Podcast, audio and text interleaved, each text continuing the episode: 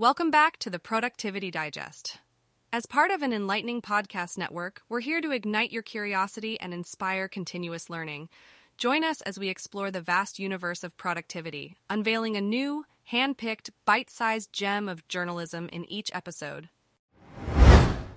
Today's episode is brought to you by Blogcast, your personalized audio feed available on iPhone and Android. In today's episode, we'll be discussing the concept of time management and why it's actually a myth. Carl Pullein's article, You Can't Manage Time, Stop Trying. Your time is fixed, and there's nothing you can do about that. We'll shed light on why trying to manage time is a futile effort and what we should focus on instead. Polline argues that we should focus on managing our priorities and energy instead of trying to control time. This episode will provide valuable insights on how to make the most of the time we have. Let's dive in. You Can't Manage Time, Stop Trying. Written and read by Carl Pullein. Hopefully, you've learned by now it's impossible to manage time because time is fixed. You cannot take an hour from today and give it to tomorrow. You get 24 hours each day in which to squeeze in everything you want or need to do sleep, eat, shower, exercise, work. And that is a good starting point. Once you understand that time is not manageable, then the only variable is activity. What you do in your allocated 24 hours is what you have to work with. Most people damage their overall effectiveness because they try to squeeze too much into their day.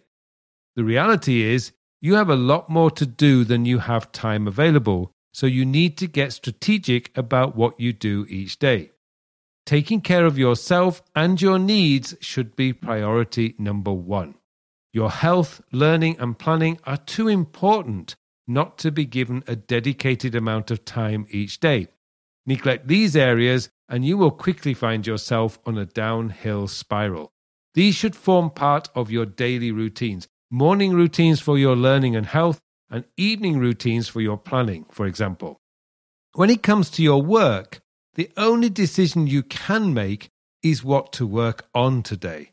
Of course, if you've done a weekly planning session, you will have a plan to work from. But life will always throw the unexpected at you, and you have to deal with those when they come up. Ultimately, it is your plan for the week that will drive your accomplishments.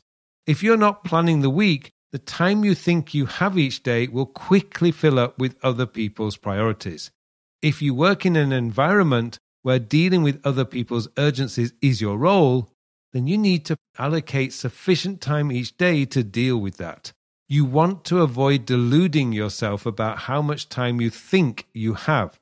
If you're not strict about allocating those hours, you will find they fill up with the unimportant and unnecessary.